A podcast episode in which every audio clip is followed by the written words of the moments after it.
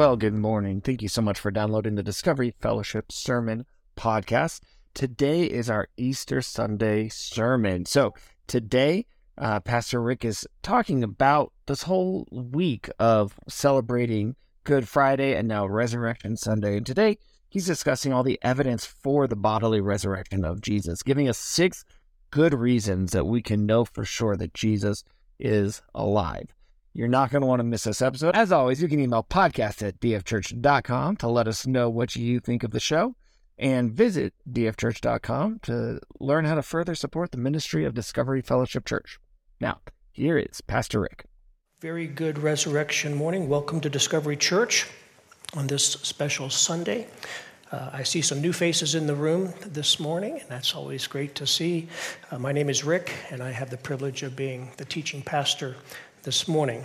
But uh, welcome to those of you who are uh, maybe visiting us from out of town. Welcome to those of you who are joining us online this morning. Um, welcome to those of you who may not have been here with us um, before, or maybe not in uh, quite a long time.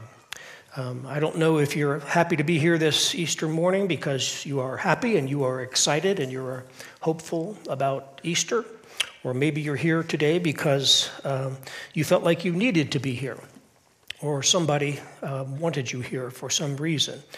Or maybe you're here because you're searching this morning. Maybe you've come because you were part of our celebration outreach yesterday. So many people came to that, and so I hope that that's the case. Regardless, we are glad uh, that you are here because the Lord Jesus Christ is also here, and He is here for every one of us. And so I'm excited that you're present to hear from him and what it is that his spirit has to share with us this morning.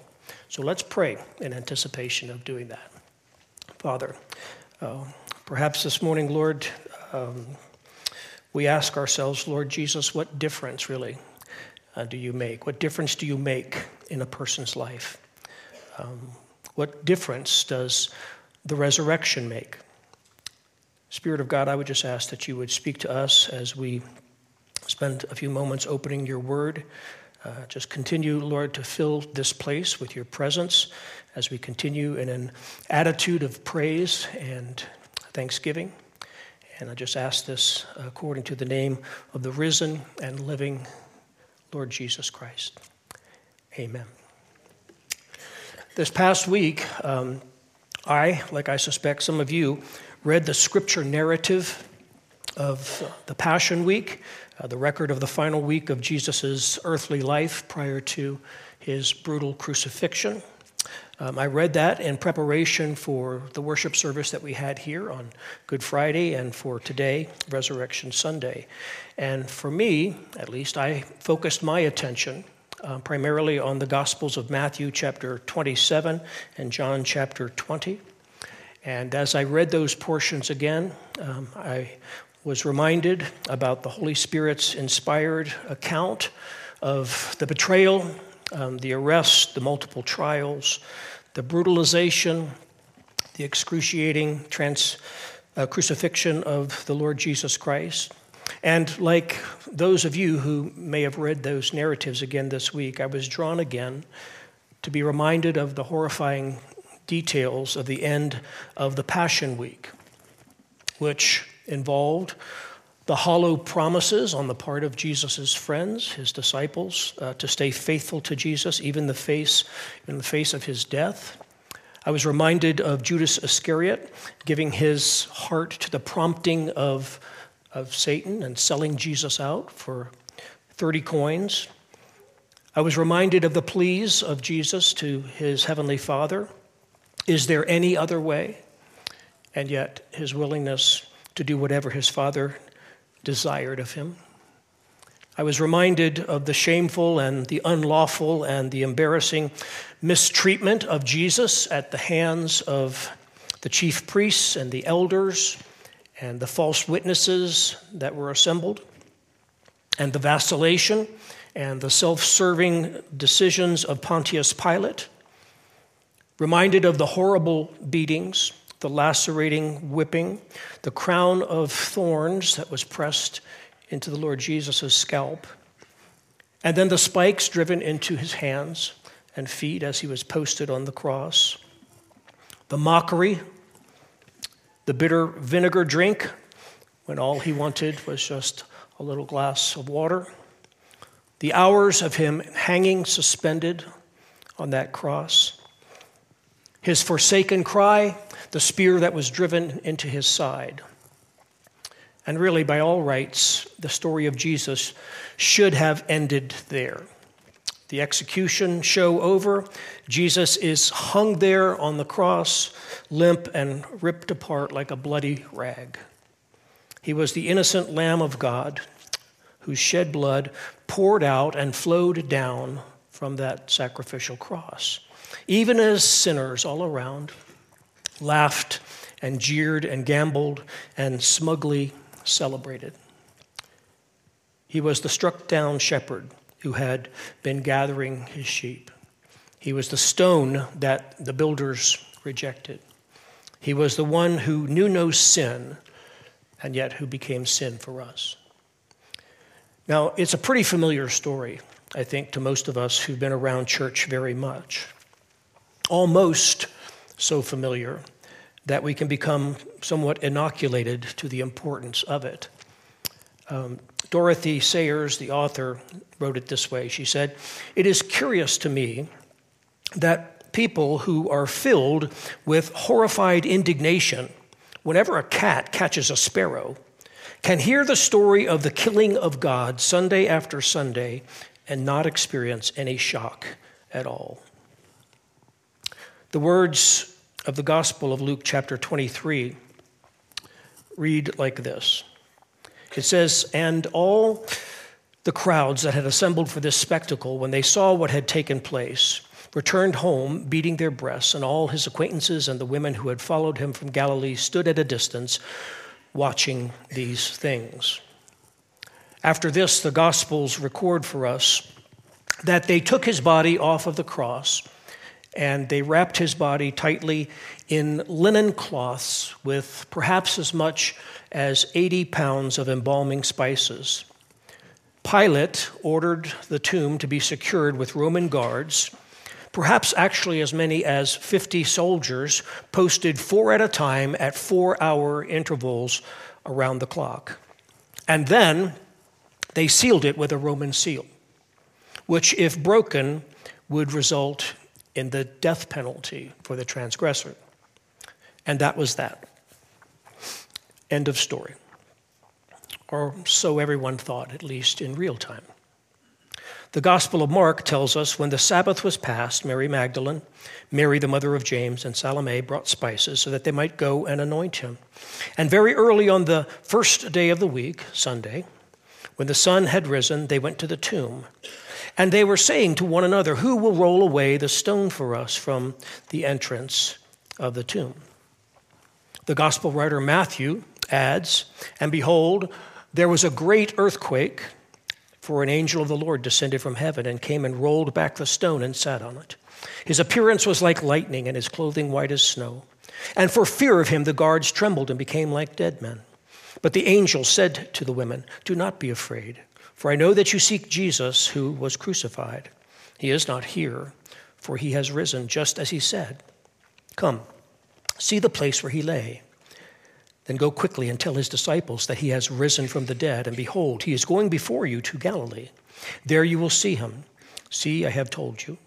So they departed quickly from the tomb with fear and great joy and ran to tell his disciples. The Apostle John continues that narrative in chapter 20 and verse 11. But Mary stood weeping outside the tomb. And as she wept, she stooped to look into the tomb. And she saw two angels in white sitting where the body of Jesus had lain, one at the head and one at the feet. They said to her, Woman, why are you weeping? She said to them, They have taken away my Lord, and I do not know where they have laid him. Having said this, she turned around and saw Jesus standing, but she did not know that it was Jesus. Jesus said to her, Woman, why are you weeping? Who are you seeking? Supposing him to be the gardener, she said to him, Sir, if you have carried him away, tell me where you have laid him, and I will take him away. Jesus said to her, Mary. She turned and said to him in Aramaic, Rabboni, which means teacher. Jesus said to her, Do not cling to me, for I have not yet ascended to the Father. But go to my brothers and say to them, I am ascending to my Father and your Father, to my God and your God. Mary Magdalene went and announced to the disciples, I have seen the Lord, and that he had said these things to her. Now, I wonder, as you come to church on this Easter Sunday, if there's a question perhaps in your mind about all of this. For many folks that I have talked to over the years, here's the question, which I think you and I must have an answer, and that is how do we know? How do we know? What can make us rock solid certain that Jesus actually came out of that stone carved tomb, that he was dead, and that he rose from the dead? And how can we know that Jesus is fully and he is victoriously alive right now? I want to submit to you this morning that we can know this for at least six powerful reasons, and I want to give them to you just very quickly this morning. Here's the first one we know it because God's always precisely fulfilled word demands the resurrection of the Messiah.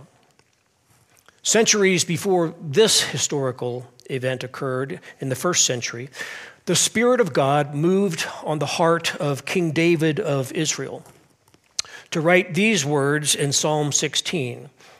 Here you can see what David says I have set the Lord always before me, because he is at my right hand, I shall not be shaken. Therefore, my heart is glad and my whole being rejoices. My flesh also dwells secure for you will not abandon my soul to Sheol, or let your Holy One see corruption. Now, either those are, are nice, uh, beautiful, poetic words expressing, you know, some exalted thoughts on the part of King David, or else they are, in fact, prophecy that David foretold with respect to somebody else in mind, not himself.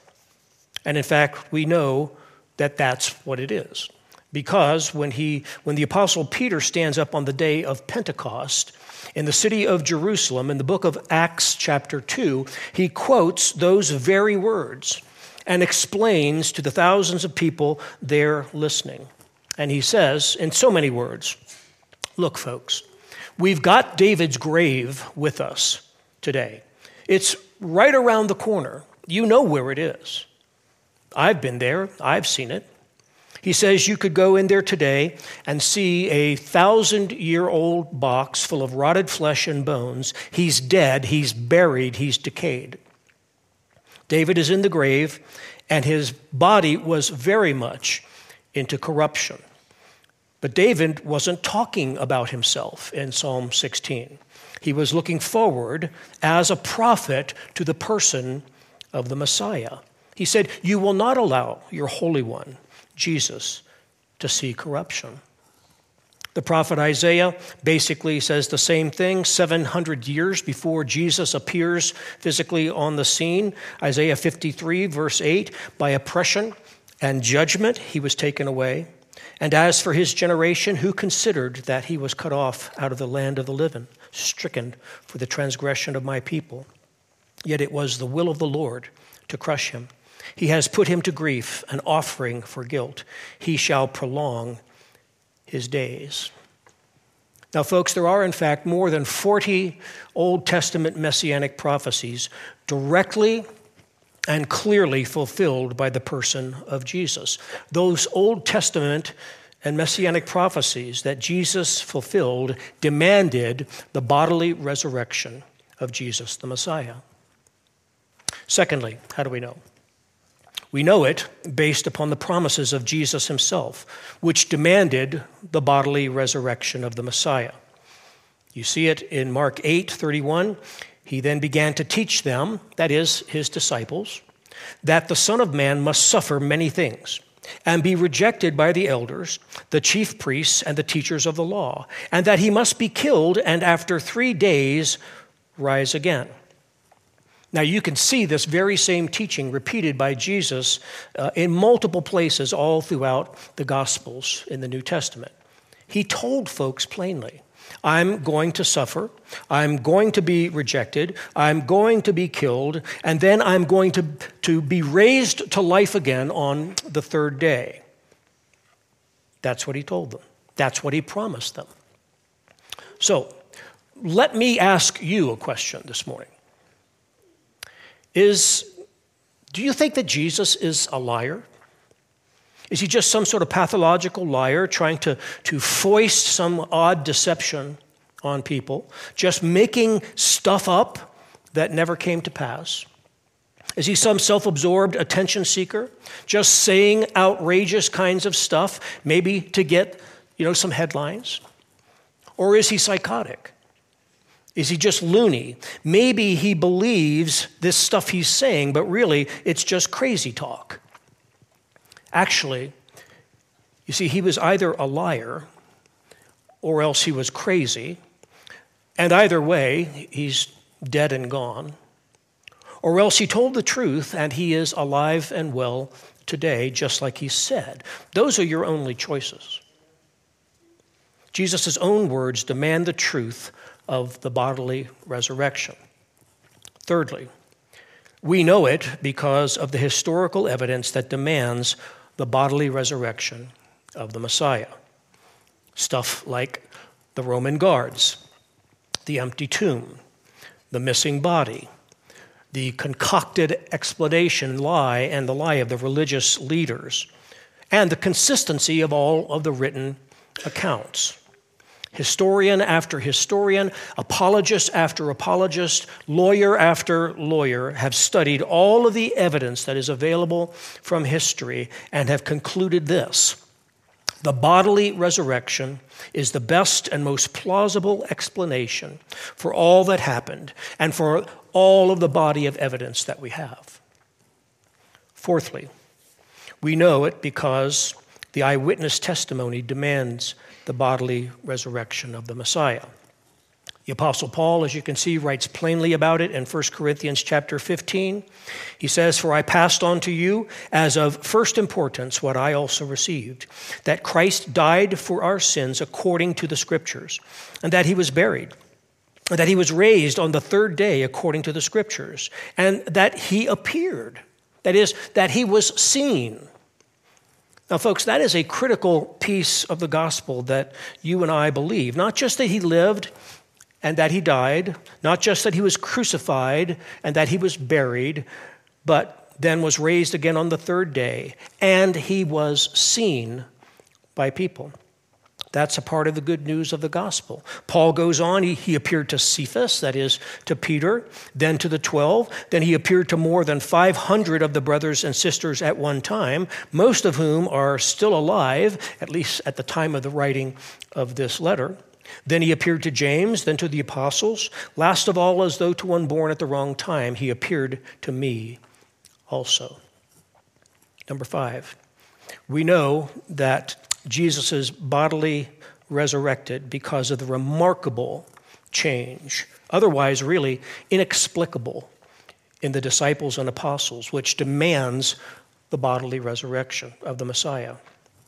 Because think about it. How else do you figure this out? How do you explain that all of these guys, the disciples, were running for their lives at the arrest and at the crucifixion and at the couple of days that then followed that? They could not get away from Jesus and the cross fast enough. They didn't want to have anything to do with the arrest and the beating and the crucifixion because, in fact, they could be next. So they're hiding in the shadows, they are slinking around in back alleys, they are hiding behind locked doors in secret places. They didn't not, they did not want to lay their lives down for Jesus even though they had promised beforehand that they would be willing to do that.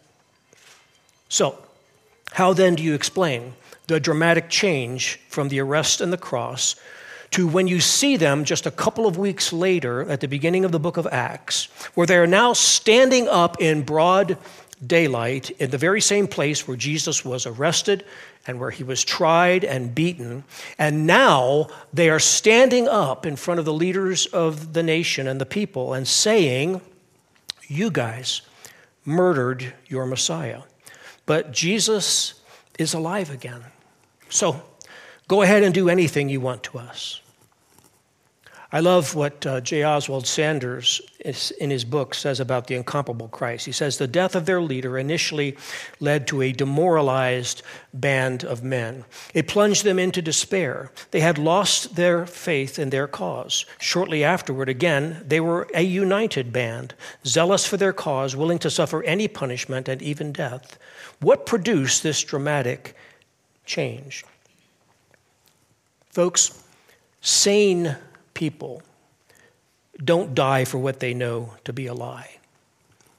People are willing to die for false beliefs, certainly, but no one in their right mind is willing to die for something that they know full good and well is false. Now, I hope I'm not letting any sacred family cats out of the bag here, but let me ask you uh, would you be willing to die if someone held a loaded gun to your head and said, You know, the Easter Bunny is a mythical creature, it's a made up story. You agree with me, right? Would you say, Oh no, he's as real as the tooth fairy? Go ahead and pull that trigger. I don't think so. Sane people don't die for what they know to be a lie, but they will die for the truth. Lastly, number six, we know because of the repeated demonstrations of the power and presence of the risen Jesus today that demands the bodily resurrection. Now, I could tell you personally story after story of transformations. No doubt, you probably too could tell me story after story of lives that have been changed by Jesus, maybe even your own. People who have been and who are being transformed from once, what they once were into new creations. I'm talking about lives restored, marriages healed, addictions broken, purposelessness transformed into direction and meaning and eternal hope. Frankly, no one has changed out more guilt and despair and frustration and hopelessness into joy and hope and forgiveness and purpose than the Lord Jesus Christ. And that's because he's alive. And he loves to do that. Do you know him? If not, you need to know him. He can and he will change your life. He did it back then. He's been doing it for 2,000 years. He's doing it today. And so, yes, God's without error word demands the bodily resurrection of the Messiah. Yes, Jesus' own promise and his own credibility demands it. Yes, the historical evidence explains the empty tomb as nothing short of resurrection. Yes, the eyewitness testimony demands it. Yes, the otherwise inexplicable change in the disciples and apostles require it. And yes, the ongoing, repeated millions upon millions of times demonstrated power and presence of the living Jesus Christ in the lives of people today demands it. I think A.W. Tozer was right on target when he said this I cannot give in to the devil's principal deceitful tactic, which makes so many Christians satisfied with a yearly Easter celebration instead of experiencing the power of Christ's resurrection. It is the devil's business to keep Christians mourning and weeping with pity beside the cross instead of demonstrating that Jesus indeed is risen. It's a question that I think I need to ask myself today. Perhaps you should ask it of yourself as well. Is my life an everyday illustration? Of the power of the living, risen Jesus Christ because I have come to know him personally and I am possessed internally of his living Holy Spirit? Or are we simply content to be at an Easter celebration? Is it about the Lord Jesus Christ living his life through you and me? There are lots of, of biblical and historical proofs of the resurrected Jesus, but The very best proof of the resurrection of the Lord Jesus Christ has always been the life transformation of his disciples. He's done it for me, he can do it for you. Will you let him? Let's pray. Father, we thank you for uh, these reminders, principally from your word, about the truthfulness of what you have said and what you have done. And if it's true, Lord, it is transformative. And I pray, Lord, if there's anybody in this room that has not availed themselves of that opportunity to come to know Jesus Christ in a personal way, not just about him or about what he's done or what happened to him, but to know him in personal relationship, to be forgiven of their sin and to be uh, filled with his spirit and to be willing to be transformed in their living. I pray that today would be that day of decision. If anyone has not done that, Father, I pray that you would draw them to me so that I can point them to truth or another one of the pastors or one of the leaders here at Discovery, and we would love to introduce them to our friend Jesus. We thank you for that privilege. In his name.